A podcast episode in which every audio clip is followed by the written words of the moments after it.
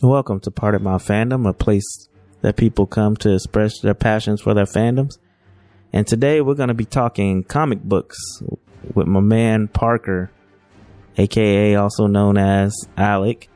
Uh, he's uh, he runs a um, comic book uh, Facebook group, and he's involved in a lot of things. He explains it in the uh, in the episode, but uh, man, the amount the oh, sorry the amount of knowledge he had for uh, comic books is just amazing. It's amazing. I could have talked to him. I could have did a whole nother hour and something just picking his brain. But I'm glad, you know, and appreciate the time that I did have with him. Uh, it's gonna be a good interview. Y'all gonna enjoy this one, especially if you have just a little bit of interest in comic books or Marvel movies or you know any of that. Definitely gonna enjoy this. So, with that said, don't forget this is part of my fandom. You can reach us across all podcast platforms and all social media platforms at part of my fandom. And you can email the show at part of my fandom at gmail.com. So, yeah, with that said, hope you enjoyed the interview.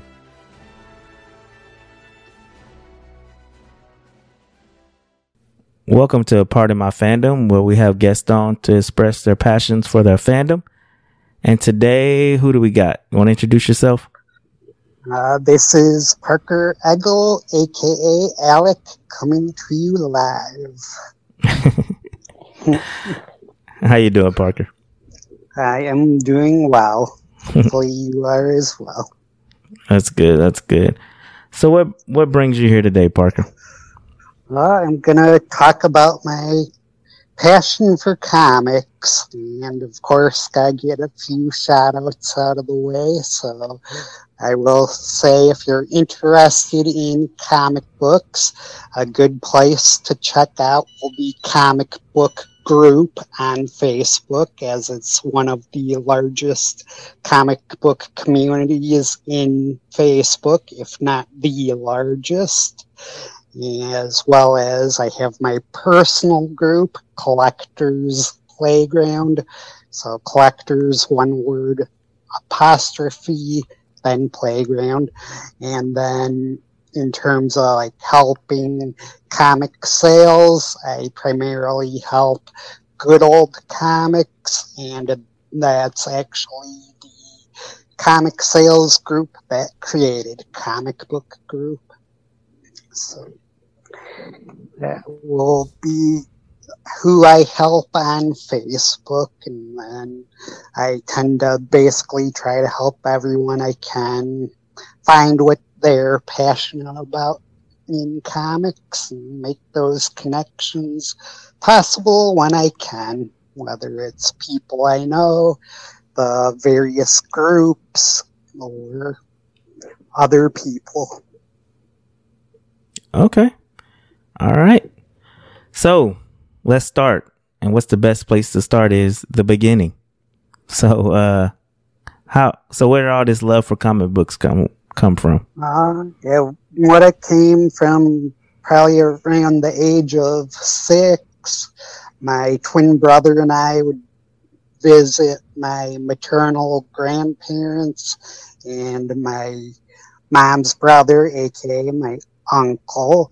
He would take us to at the downtown Shullsburg area in Wisconsin. They had a shop called Jackson's, so it was kind of like a ice cream candy shop. And, but the main thing was they always had a rack of comics, and then he'd always buy my brother and I one each time we were down visiting our grandparents, and they were down also. So then just happened that Eric, Eric would be my twin brother. So Eric and I gravitated towards Amazing Spider-Man and Spider-Man related titles, and that's kind of where it all started.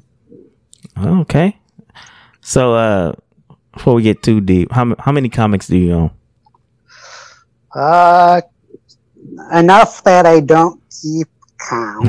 I, I'll just say enough that I only have Amazing Spider-Man organized. You have Amazing Fantasy 15 graded, Amazing Spider-Man 1 to what would be now number 5, which is Legacy number 899, waiting on 6, aka 900, which should come out on the 27th of this month. And keeping current with that, and then I tend to add first appearances for Marvel, DC, and independent as I can. And it happens a lot of the time. I'll just get lucky, and a lot of the independent comics are the ones that get optioned by streaming services. Mm-hmm. So you say 900. Does that mean there's 900 volumes of this or? Uh, there would be 900 total comics. Wow. Amazing Spider-Man. So they're hitting that milestone. And I easily have, I say, uh, seven, seven or nine long boxes, then eight short boxes. Then I have all my ASM in uh, CGC boxes because I have slabs and raw comics. And That allowed me to combine them. And then that's, I have a box for basically each hundred. So essentially eight box, eight CGC boxes for that, and the ninth one ready to go. Have you uh have you read all those? Uh, I have not read all of them for the most part. I I find ways to do it for free digitally. Primarily, actually, Google. And you can basically get a synopsis of any you know, any comic you want. And that's a, a good tip if you're trying to find like first appearances that are hidden, uh, fandom posts on Google will reveal hidden information that you may not normally see even on, say, a slab because it may not be a major first appearance, but a fandom link will have even the minor first. Okay. When you say what slab, what does that mean? Uh, it means a graded comic book. Okay. So it's in between two pieces of plastic, or what they call a slab. Okay. And those you're, Obviously, there's different grading companies like CGC, CBCS, uh, PGX. Most popular one is CGC, at least for resale. And CBCS and CGC tend to be the two more popular based on how long the turnaround time is in terms of what people do for their personal collections. so uh so when it's on slab, as you say, it Yeah, you you can't um you're not supposed to open those, right? That's just Uh, well, when it's slabbed, you, keep it slabbed because it's in the plastic. When okay. it's raw, ideally you want to put it in a bag and board. I typically put everything in Silver Age bags and boards, so it will be a plastic kind of mylar bag, and then a cardboard backing board, but then it's got a special side with coating on it that kind of keeps it holding up longer than if it were just say a piece of cardboard. So, Okay. and then that's then you ideally you want to put the comic on the board and slide the board into the bag all horizontal so that way you don't create any dings or anything in the spine of the comic. And ideally, it keeps it mint. And I guess in terms of storage, way to prevent spine roll, especially if you're storing long term, is taking two comics. Most people will go bag and one in a bagging board, then take another one in a bagging board, put it right in front of it. But the spines and the on the left and the side on the right where it opens, there's more width on the left side with the spine. So over time, that could lead the line with stacking that way. So the best way to store them is to go cover to cover. So that way you have the two spines in the bags and bagging boards touching each other in a sense, but they're still separated by the bag. And then because then you basically have spine on the left and the right side of a comic and spine and the right side again, and then that keeps them even when they're stored. That sounds like a lot of work. it can be, definitely worth it when you can save on a press and stuff like that. So that's what will end up happening is people will have to pay to get them pressed unless they own a press themselves. And then obviously you need to put the time in to practice and learning how long you press. each comic can be different. So what's press? Is that like a, a automatic sealer or? Uh, it's a way to flatten a comic. Oh, like get all the wrinkles out and. Yeah, wrinkles, water stains, or say you use an eraser to erase pen marks. Wow. Uh, there's a lot of different things people can use. And then the idea is the press will flatten the comic so that it can essentially grade the highest possible on a 10 point scale. So going 0 to 10. Okay.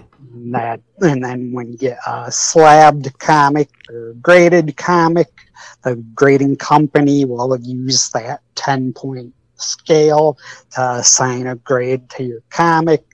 And the benefit to having graded comics is you get a objective grade on something that is actually subjective when it comes to grading.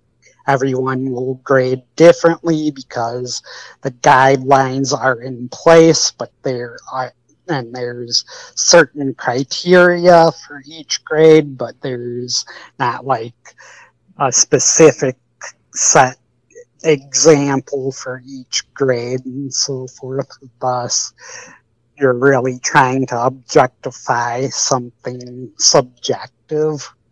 And thus, people, when it's a raw comic, do it the best they can, but some have more practice at it than others. And then, in general, I find it's better to undergrade a raw comic in general, especially if you're trying to sell or trade it, is then you're safer with lowering what it would be worth. So then the person on the other end won't be disappointed. Hmm. Man, it sounds like a lot goes into this. Trying yep. to, uh, yeah, but you could use that same logic with sports cards yeah. and trading cards. So essentially same thing, just with comic books. so what's the most expensive comic you own? Uh, and how much is it? I would probably say it's my amazing fantasy 15 first appearance of Peter Parker, Spider Man, Aunt May, Uncle Ben. That would probably be my most expensive. How much is that one? Uh, it's up there. I know recently it there was one in auction that actually surprisingly sold cheap, which kind of inflated the value on that comics and comics in general are kind of in flux due to that, but that one would be more of a fluke. But if I had to legitimately price it, stuff like that, it's probably anywhere from fifty thousand to seventy five thousand for a comic book. yeah. Well, I heard. Well, I say that, but I heard about like I don't know what was it, Superman one or something. Nick Cage yep. bought some years ago for like a million dollars or something. Yep, and it's well, and now Action Comics one for Superman is probably over a billion now. What?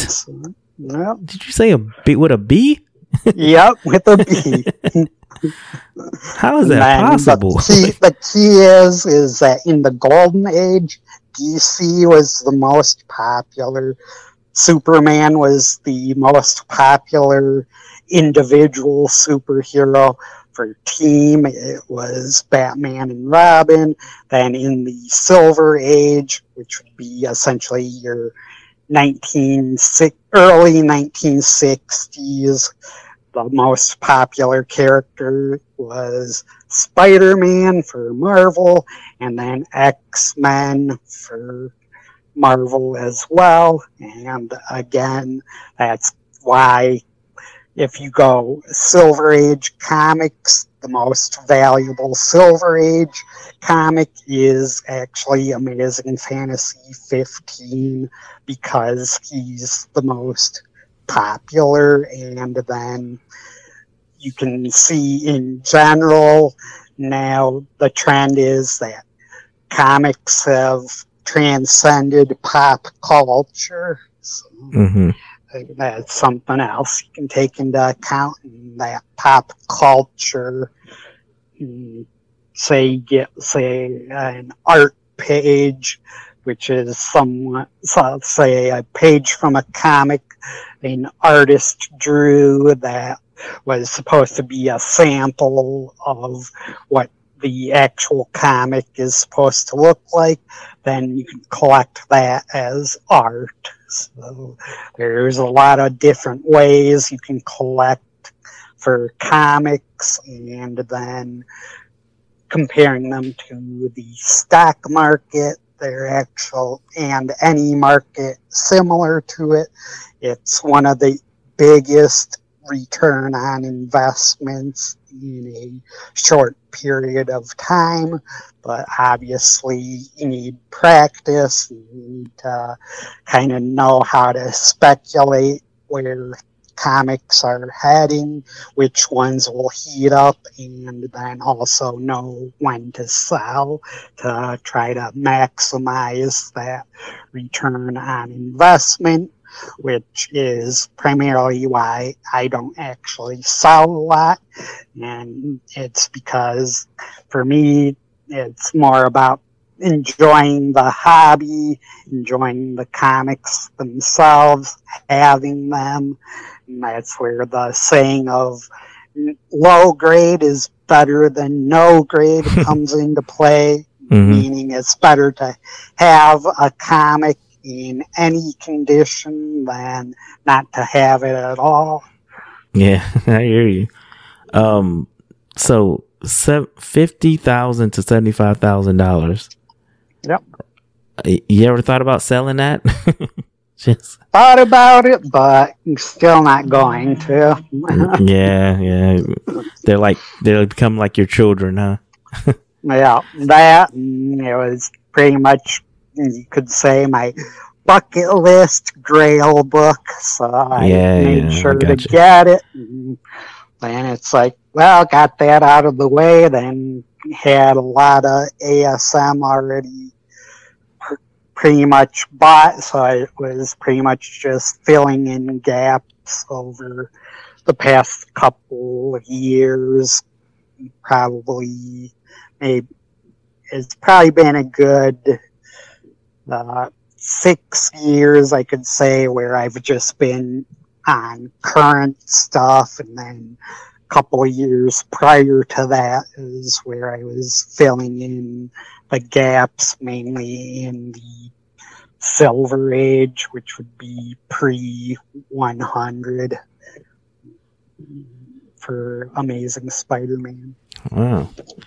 And uh, I know I heard what you said earlier about the you know the most return on you know like a purchase. I mean, that first Superman was what five cents when it came out. you know.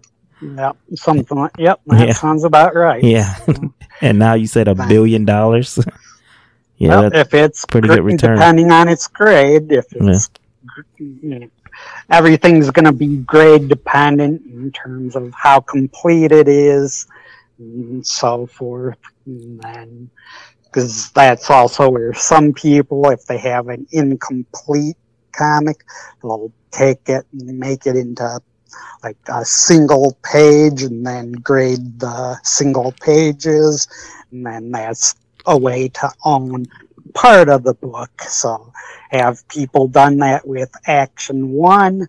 I can't say they have but it would be a potential way that say someone that owns an action comics one that's incomplete and they know they won't get the big money for it mhm. they could literally just take it page by page and submit them for grading and then make a profit that way selling them by a page at a time So, um, how many? Uh, I'm sorry about this action one. I just can't Oh. believe it. How many? Um, how many of those you think are existent still?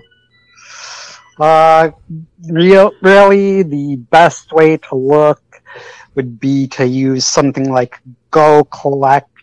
gocollect.com for Mhm. example and then it will kind of give you a CGC census of basically you want to know like the census numbers and that's only going to tell you how many are graded but it will not take into account raw copies Yeah. so mm, they're in essence well n- we will never really know how many raw copies are Yeah, floating yeah, yeah. around Because I mean, you- how many? You know, you don't know how many are sitting in grandma's basement. You know. yeah or attic Yeah, or attic or whatever. barn Yeah. or who knows where Yeah, that's correct. storage unit So I asked about the most expensive. What's the rarest comic own?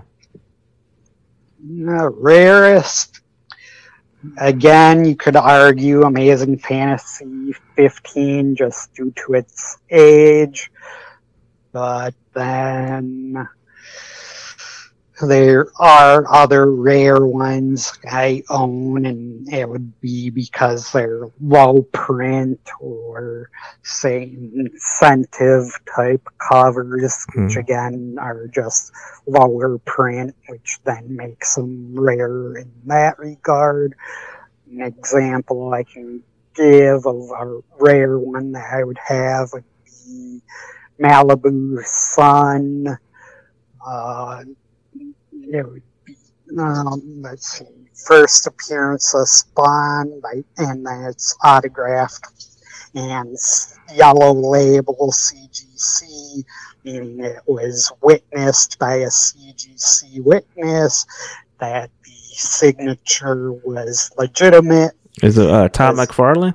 Yep, Oh, Todd oh, McFarlane. awesome. So first Spawn signed by Todd McFarlane, slabbed. I want to say it's like a nine six or a nine four off the top of my head, one of the two grades. And then it's yellow label signed by Todd McFarlane, CGC. And then technically, if you then go next, first appearance, which is the most common one people own, would be Spawn 1. But when you go like when was the real first appearance of Yeah. Spawn? It's actually Malibu Sun. It's right on the cover.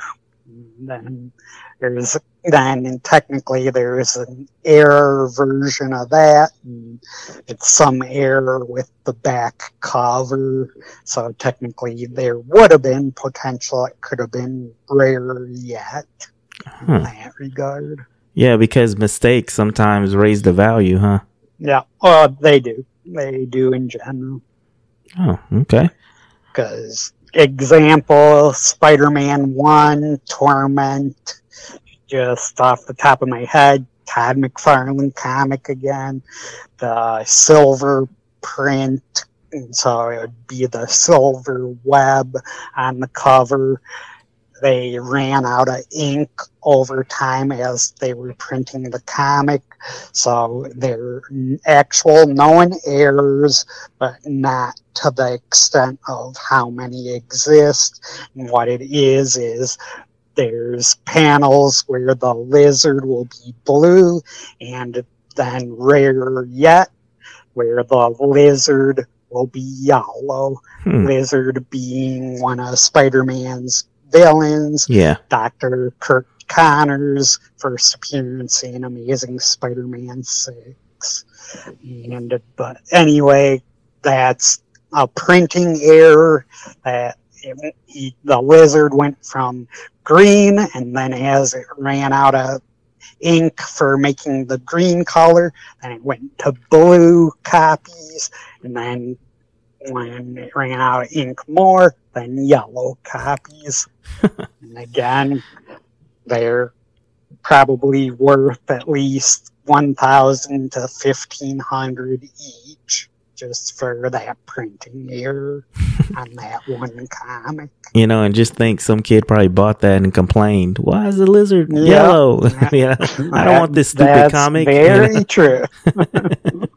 Especially since it was the 90s. And that's kind of when they had a lot of gimmicks and all that. So, Yeah, I, I definitely understand that concept. I, you know, I collect, well, not as much as I used to, but collect shoes, and you know, and I, all I all I ever think about is how for what they go for now, what shoes are you know in the resale market are going for now.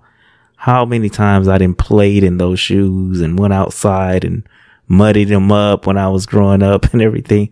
If I just had half of the shoes I had growing up, you know, I'd be a millionaire probably. You know, they're in mint condition right now.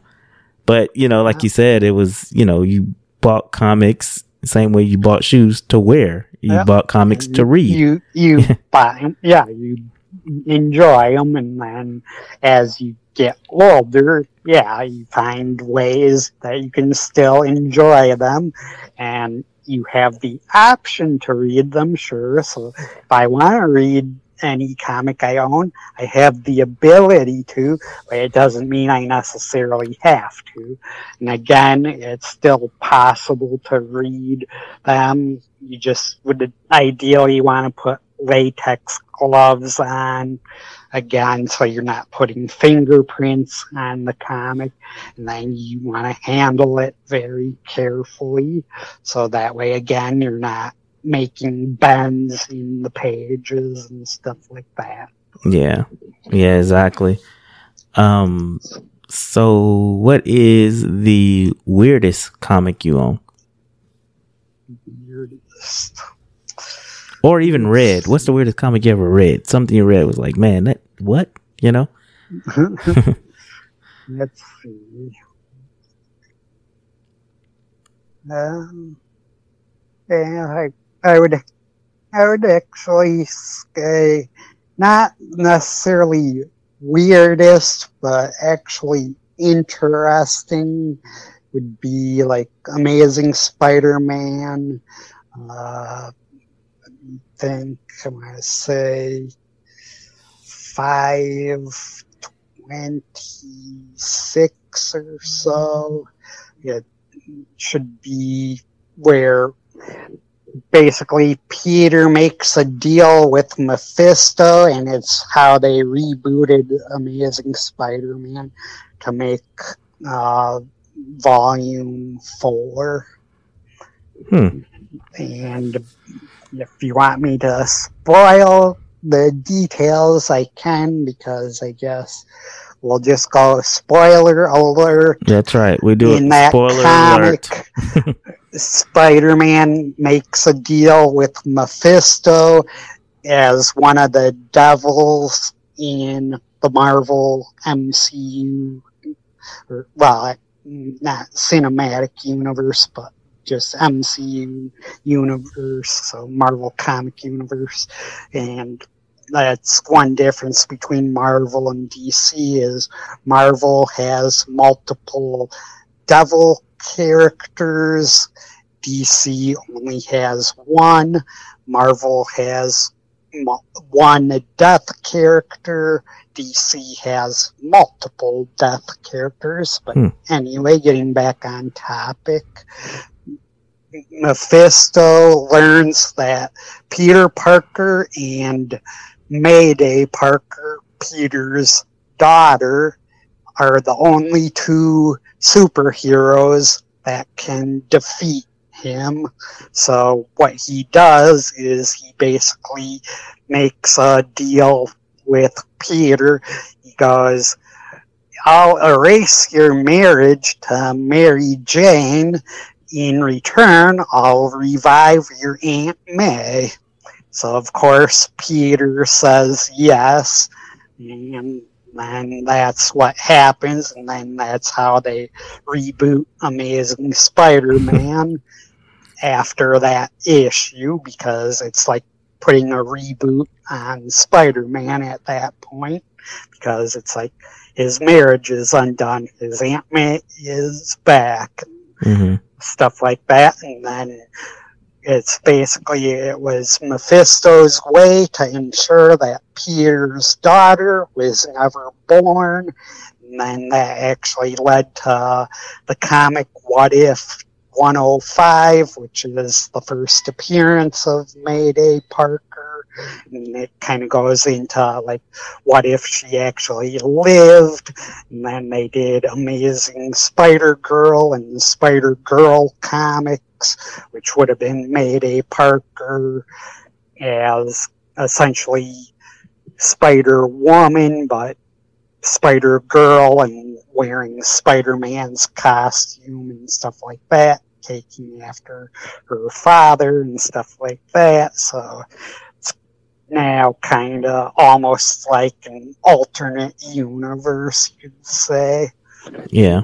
with the what if and then creating the other comics based on. I never realized What If was a comic book series. I, I knew, about, you know, I watched the show, but I never realized it was a comic book yep, series. it was. It's based on the comics, Hmm. that's where some of the ideas come from.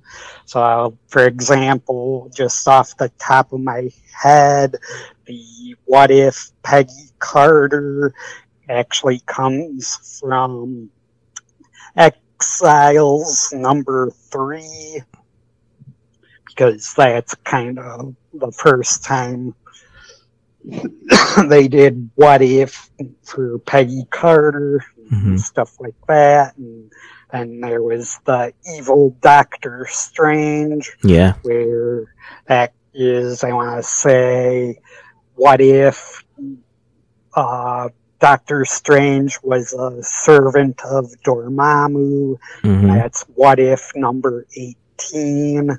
So basically, right there, you get his first comic book appearance.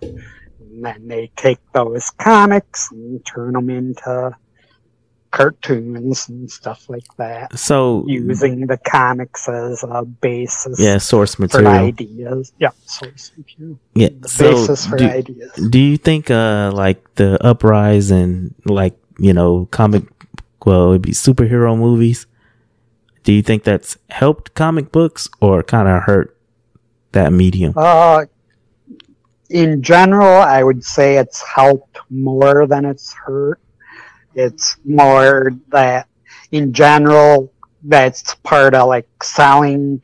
You want to ideally sell kind of like two weeks before a movie comes out of a given character, if you have a relevant first appearance or key comic book, so there's some information, uh, then that's usually when you get the most money for the investment, so to speak, if you consider selling.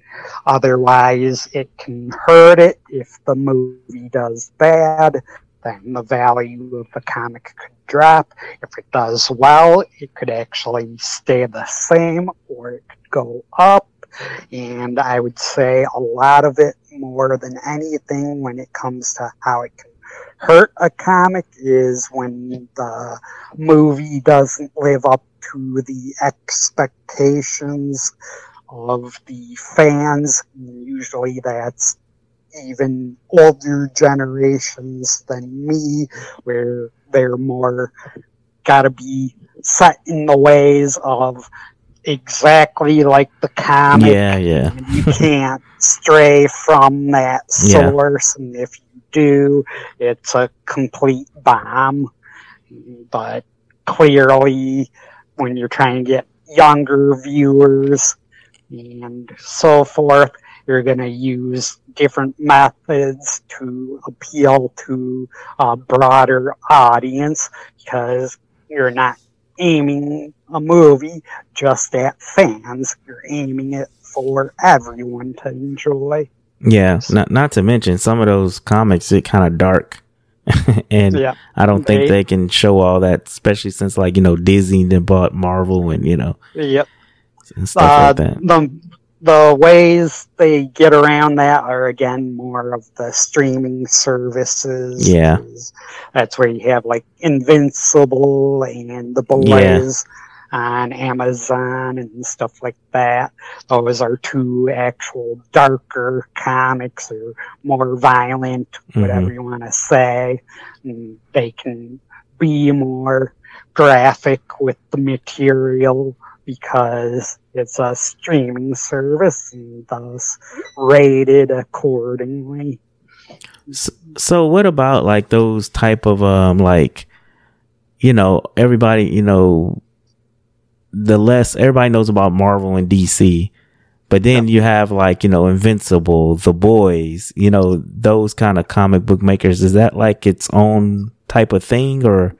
Yep, they're considered independent comics and they don't have the same legal tape you would have to get around for, say, Marvel and DC mm-hmm. characters to make the movies. Because then you gotta go like, who owns the rights to the names?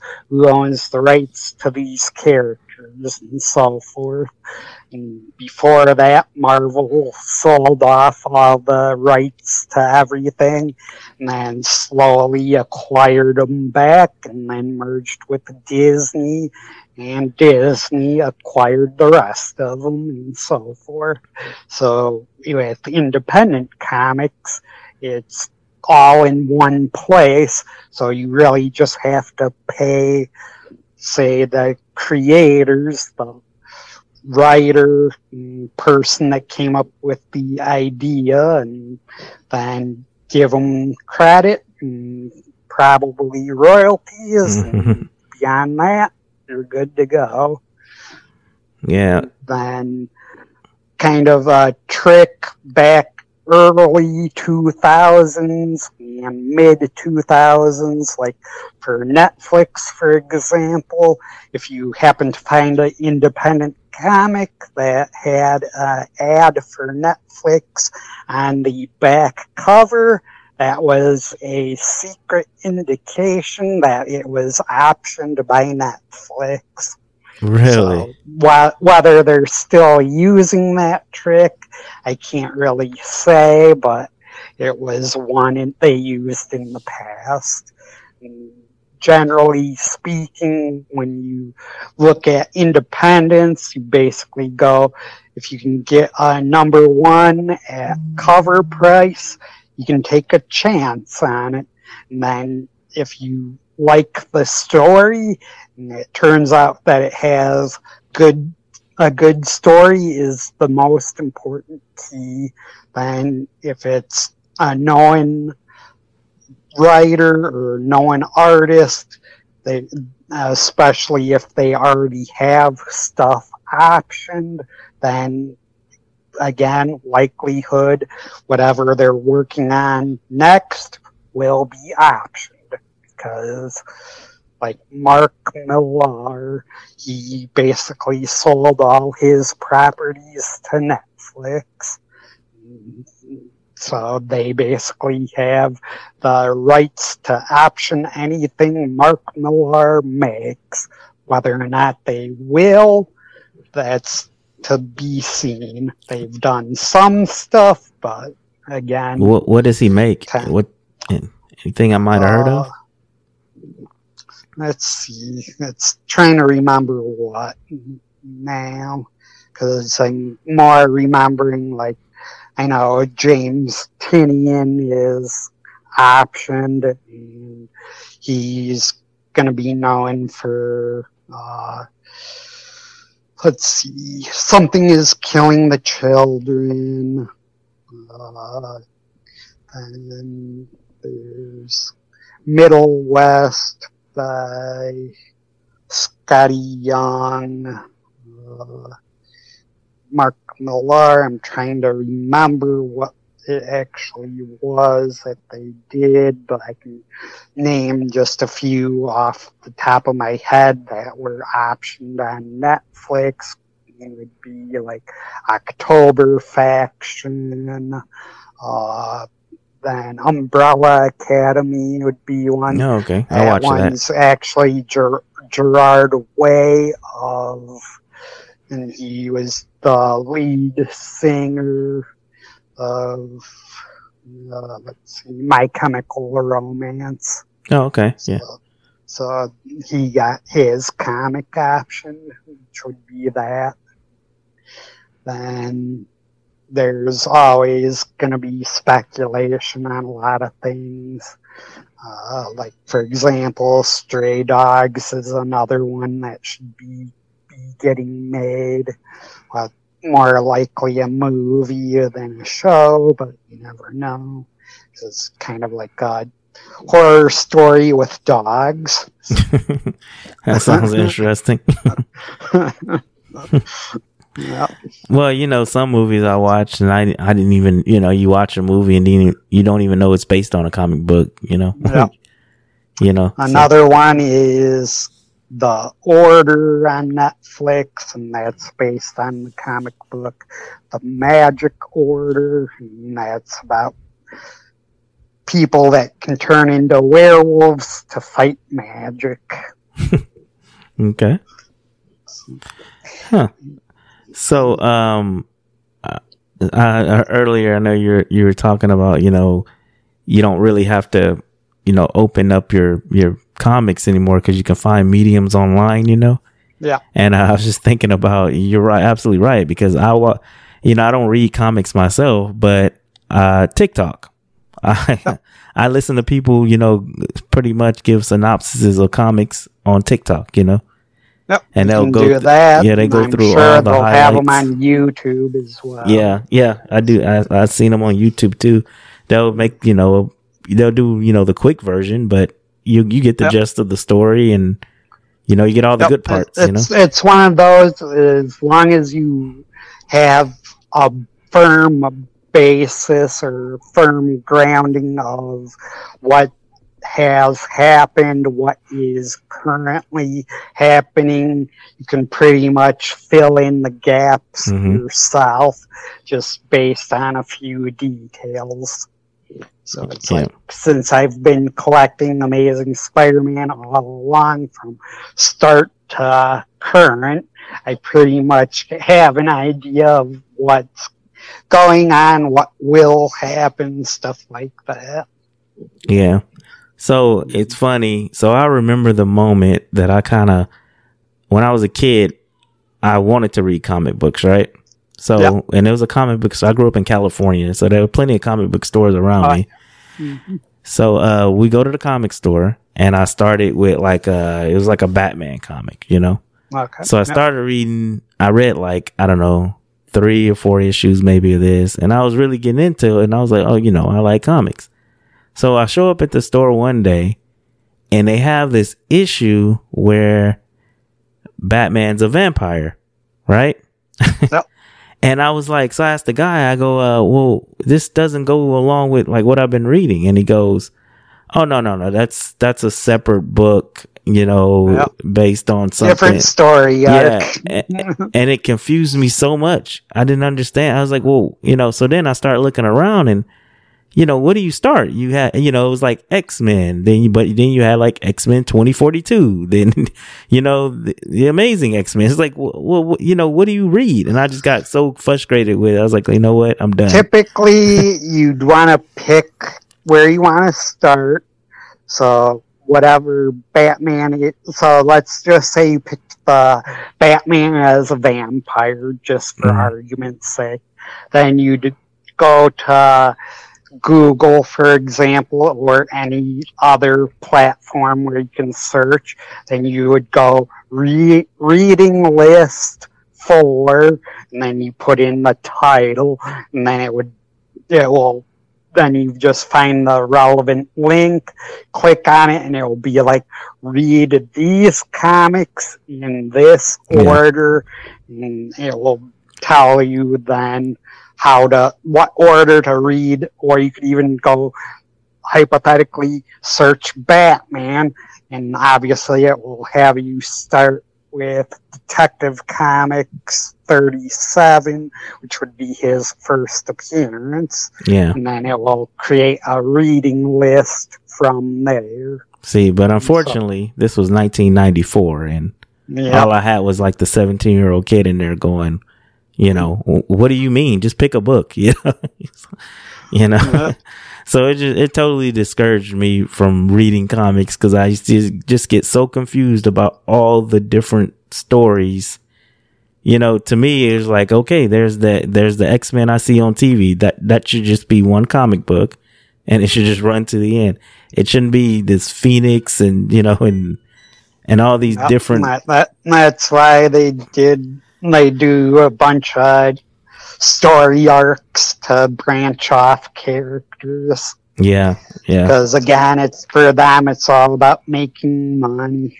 Yeah, yeah. Oh, I understand that now that a motor. You know, I mean, they, you know, why, you know, why make a few dollars just writing issue after issue this one story when you can go, hmm, but you know, what if Professor X wasn't the leader of the X Men and write a story about that? You know, yep. so yeah, I definitely understand the business side of it now, but back then I was just so baffled by how can it just be all these stories and why isn't everybody outraged? You know. you know, so Uh, I would uh, I would say the younger people, if they were, it would be understandable. In my day and age, again, I pretty much just targeted Amazing Spider-Man. Uh, sometimes I would get, you know, say like Web of Spider-Man, Spectacular Spider-Man, Spider-Man, mm, like related type comics, and or say first appearance that I could tell was a first appearance, mhm. where some of them would be obvious, like Amazing Spider-Man 300. He's in a black costume. That's obviously a key. Yeah, You don't know, you don't necessarily know why it's a key at that age, but it's like he's not in his red and blue costume with the webbing, so something happened. Grab it. Has uh has anything ever outraged you that you saw in one of these like um superhero movies that you were like um Uh, you know I would like I I, can't believe say- this. Like they can't do I this. I wouldn't really say outraged per se. It would be again I would be I would like to see more concrete movies where again they're more true to the comics. But yes I understand the what they're trying to accomplish and stuff like that I would say the biggest thing would be to me is when they try to say force things on people that they just don't need to. And unfortunately, it just kind of is the way it is with, like, say, the everything being woke, stuff like that. So it's like if it work, if it truly works in the story and stuff like that, and it's true to the comics and stuff like that, run with it.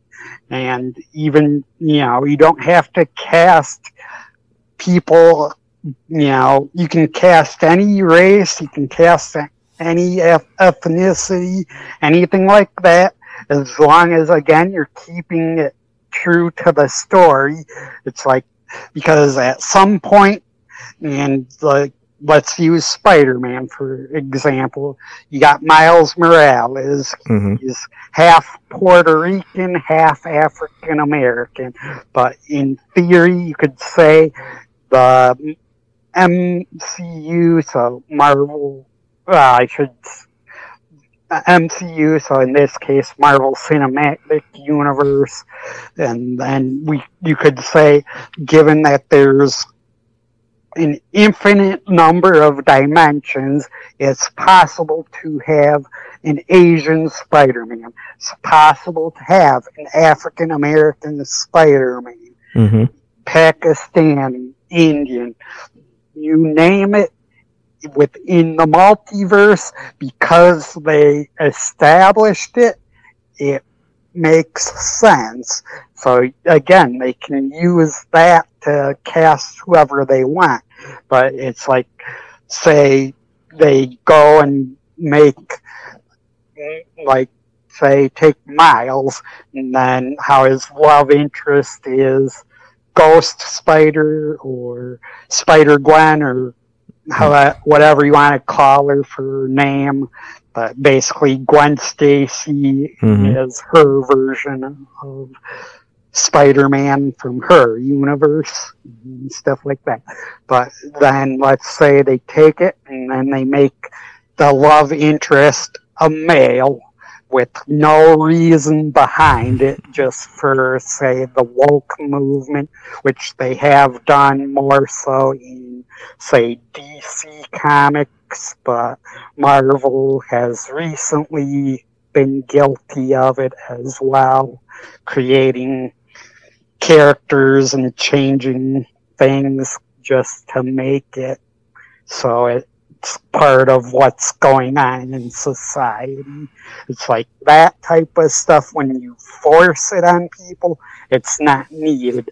Of course, people will buy it if they're interested, but to make it just for because it's political, it really doesn't make sense to me in that regard. Yeah. So I'm not really outraged by it. It's just it defies logic in a sense Yeah. because you're to get people complaining more than you will get them talking about it in a positive way, which is Yeah. And, ideally what you're trying to accomplish. yeah. And I So understand that- completely what you're saying That, because that's why I'm trying to say if it fits in the story or if you find a way that you can draw on a possibility where it makes it plausible, then I'm all for it.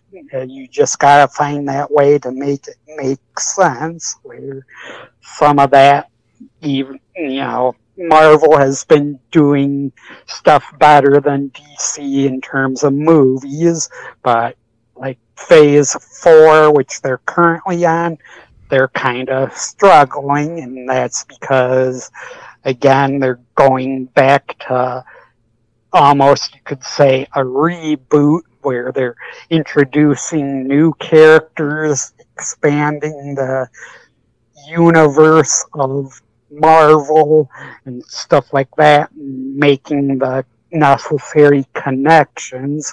But again, you can't just make connections out of nowhere. You gotta have them make sense. So that's where hopefully in time, like come Phase Five, which will be what we'll be moving on to next, at least in Marvel. Hopefully, the connections they made in Phase Four they'll carry forward, and it will actually come together. And if my speculating is right, based on Fantastic Four coming, Doctor Doom coming, X Men coming, all that sort of stuff.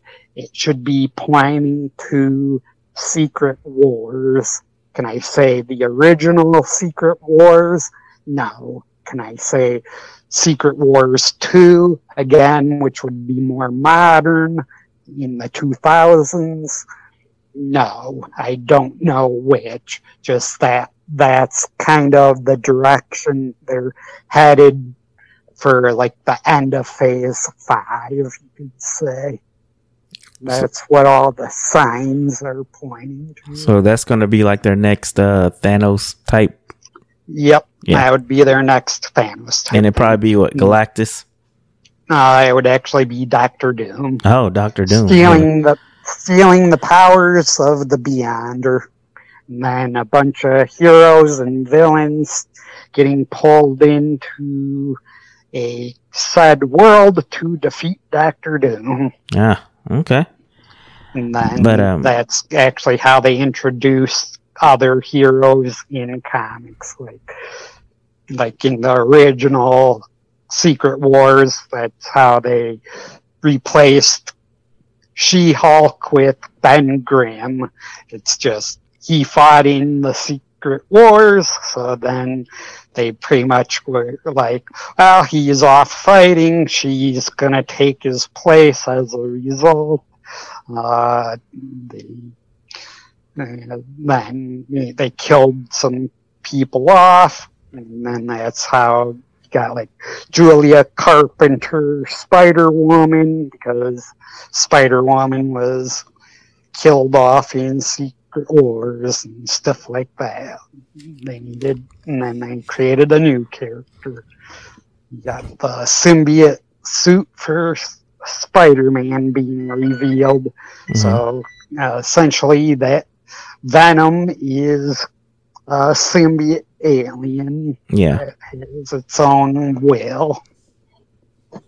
Yeah, we um yeah, I'm so, I'm I'm very curious how they're gonna blend that Venom to which Spider-Man? I don't uh, think.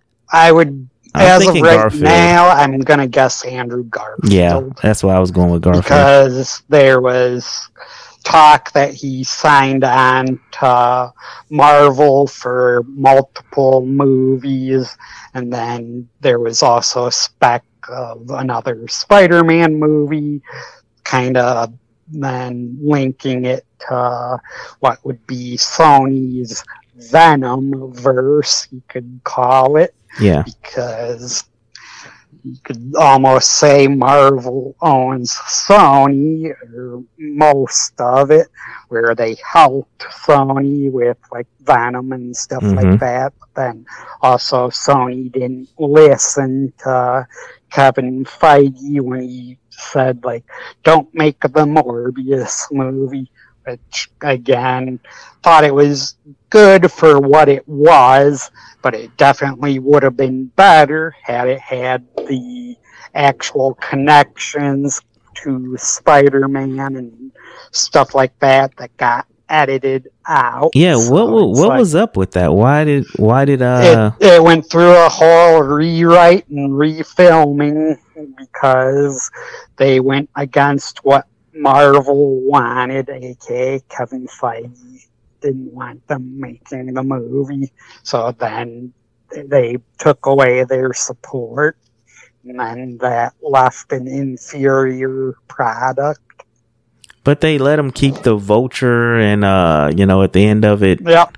and yep. you know, with the zapping and that, uh, that, that is- would be that that's again your connection to the MCU right there. Yeah. I had a because it links to Spider-Man No Way Home. Yeah, I had a theory the other day I was sharing with a friend about that whole how they're gonna do the Spider-Man thing. So I'm thinking that they're gonna explain why you know they have the two Venom movies, right? with no Spider-Man whatsoever.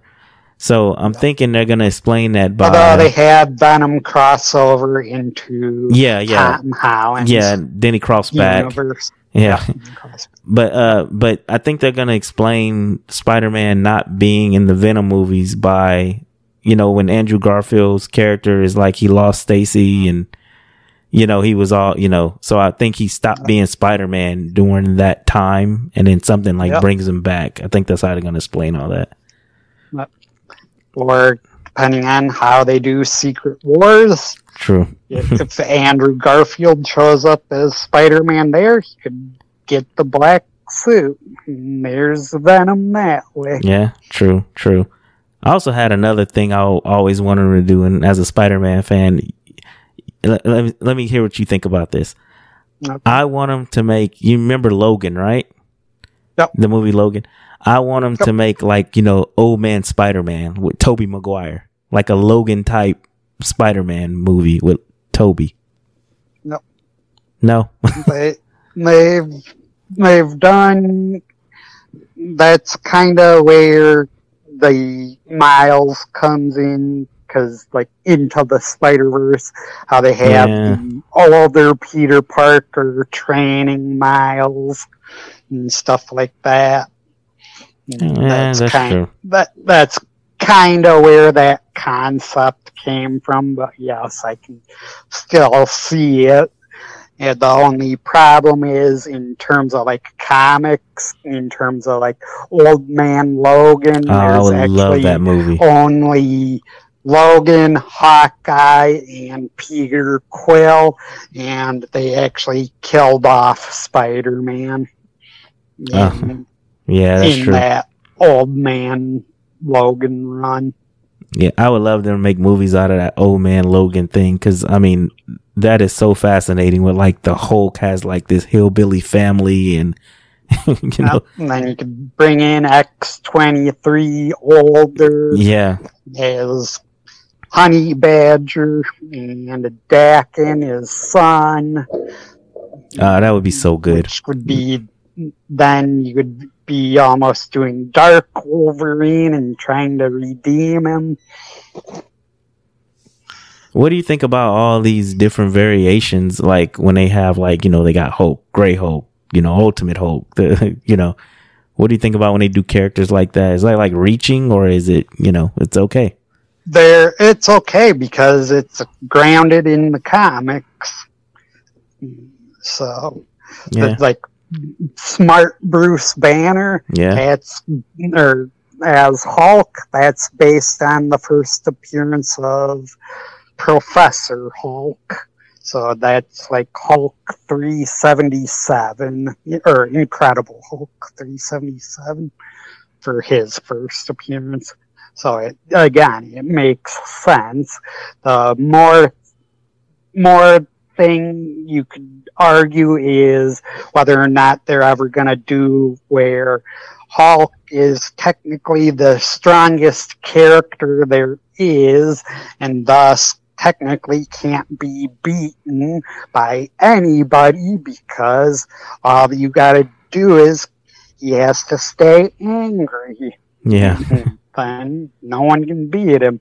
Again, that's kind of what they did with World War Hulk, and then they kind of sent him off world, and that led to him having a son with an alien woman named Skaar, S K A A R. His first appearance is like What If Planet Hulk number one, stuff like that. Same with the female alien, and stuff like that. And then Hulk becomes ruler of that planet and then goes and invades Earth.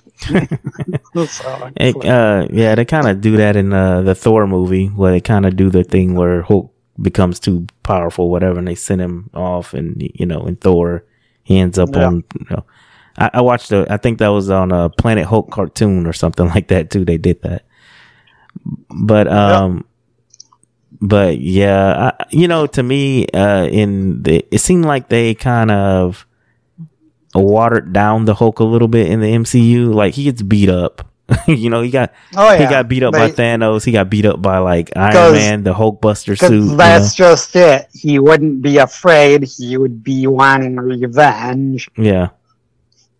So yes, in that I will agree. Yeah. All right, man. And, Well, and they probably again did it more for the story to fit because in theory you could basically say Hulk would beat Thanos end Mhm. of story and that's that. But again they wanted to make more of a story which again makes sense. yeah. Yeah, I guess it wouldn't be a very good movie if, you know, the first battle he just just go beat Hulk Yeah, smash. he just go you're smash. done. Yeah, he kills Thanos, and then what, what? What's the rest of the movie about, right? Yep, pretty much. all right, we'll wrap it up there, man. I could talk comics with you all day, but I don't know. We got. I know we All both right. got things to do, so Sounds good. uh, we'll wrap it up there. Uh, yeah, you want to plug anything else before we get you out of here? Uh, I'm good. Just thank you for the opportunity. Hope you continue to do well with your podcast. I'll have to check it out. Okay, and I appreciate you coming on. Pre- I appreciate the knowledge you share. You you know a lot. Well, I'm happy to share anything you want to know. So if you have questions regarding any comics, you know how to reach me. So feel free to reach out. I sure I will. Um, how about you? to Uh, help the best I can. uh, uh, share your Facebook page one more time. Okay, so on Facebook, I'm Parker Eggle. My real first name is Alec. People that know me know both names. Parker, it, it just happened to be my dog. and then Eggle is short, a shortened version, part of my last name. again, people who know me will learn my last name as well, stuff like that. So that part really isn't too relevant, but then it got popular in comics because purposely named my dog after Spider-Man, Peter Parker. So Parker that way, and then thus I get called Parker or Alec, and then I have I'm friends with my re my actual account as well, but I re- really do use Parker the most because it has the most connections with comics and anything comic book related. So again, can reach me on Facebook Messenger on Parker Eggle that way. I mean, again, I try to help anyone that needs help with anything the best I can.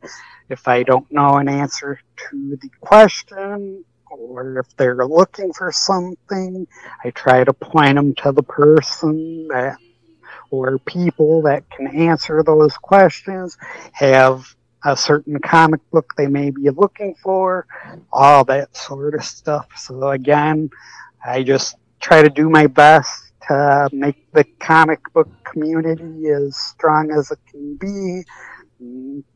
And the rest just kind of falls into place. Helping how I can, and that's about it. And I keep busy giving help with good old comics, they go live Tuesdays, Thursdays on Facebook at 8 p.m. Eastern Standard Time. And I've kind of stepped back from helping them more. Mainly, I was moderating all their sales and took a step back more due to health reasons. More simply put, trouble sleeping and my lower back just hurting for whatever reason. Been going to the chiropractor a lot for that.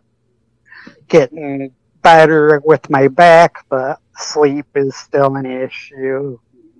Technically always has been, but been doing it over six years without a break, so now I'm finally kind of taking a break, you could say there, but still also helping just a little and stuff like that as needed. And then they're also live on Instagram on Sundays at Good Old Comics, one word, one word, all lowercase. And you can really just find them by using the magnifying glass and typing in good old comics. They should come right up. And then at the same time, 8 p.m. Eastern. And the main thing to know is they do a lot of giveaways, especially for Instagram sales. So people have a good shot, especially if they are willing to spend usually a minimum of 200, which every 100 will be an entry. And then last couple giveaways have actually been Secret Wars 8. So first Black Suit Spider-Man as an alien and stuff like that. So essentially good spec book that they have been giving away multiple times. and stuff like that. So, and I would know because I get sent the names and then I got to run the videos live on the good old comics page and stuff like that. So, unfortunately, that also means I'm excluded from the giveaways, but it is what it is. No fair. no fair. All right. Thank you, Parker. And um, yep, thank you. And I want to thank everybody for listening. And don't forget, for all your comic book needs, hit Parker up if you if you need to know anything about comics. All right. Thank you, everybody, and be well.